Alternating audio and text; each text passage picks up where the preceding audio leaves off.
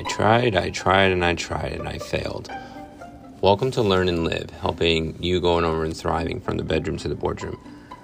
You know, this world has changed so drastically in twenty twenty-one. In twenty nineteen, I could easily go over and go find a flight or find a train or go find a hotel or go to an experience and only have maybe a couple days notice, maybe even do it the same day. Well, that has totally changed.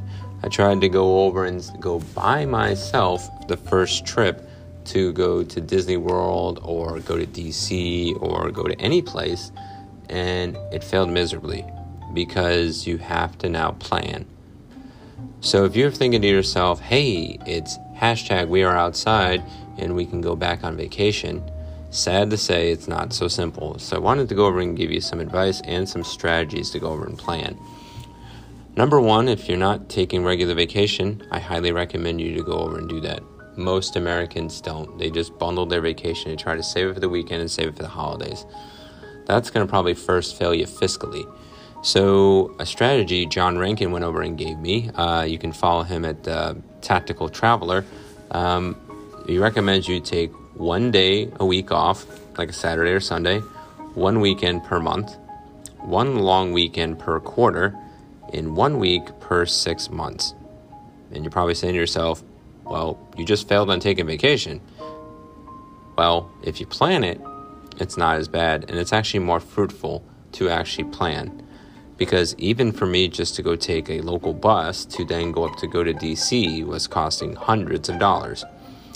So here's a couple strategies I want to go over and to help you go over and thrive by going over and just planning instead of having everything failing.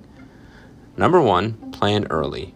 We need to plan for the chaos. We know work, even though if we are in the best job or the worst job, things are going to happen. So try to plan early as much as possible.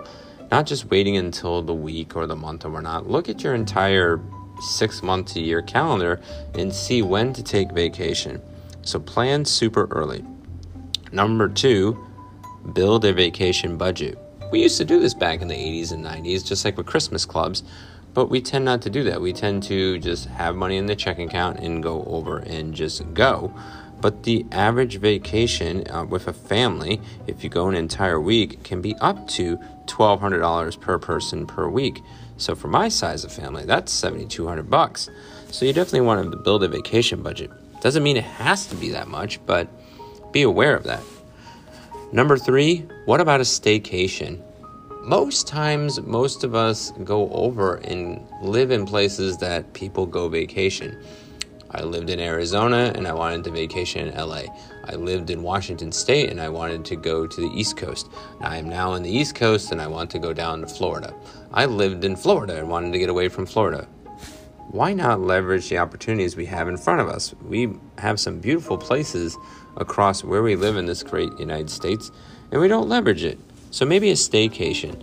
Yes, it's in your home, but even if you stayed like at an Airbnb local, it can change all the difference. So think about staycation. The last one uh, is about leveraging national parks. National parks are beautiful. There's also uh, recreational parks that are across probably your city and state. So if you actually pretended to be a tourist in your area to go visit these places, even the national parks, you probably have a great time and reduce down your money. Now, if you're struggling on going over and getting on vacation, I would highly recommend you connecting with John Rankin. He is the Tactical Traveler.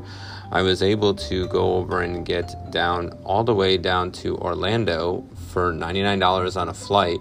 And then his website goes over and gives great opportunities for you to get three to seven days in a hotel just by paying the taxes.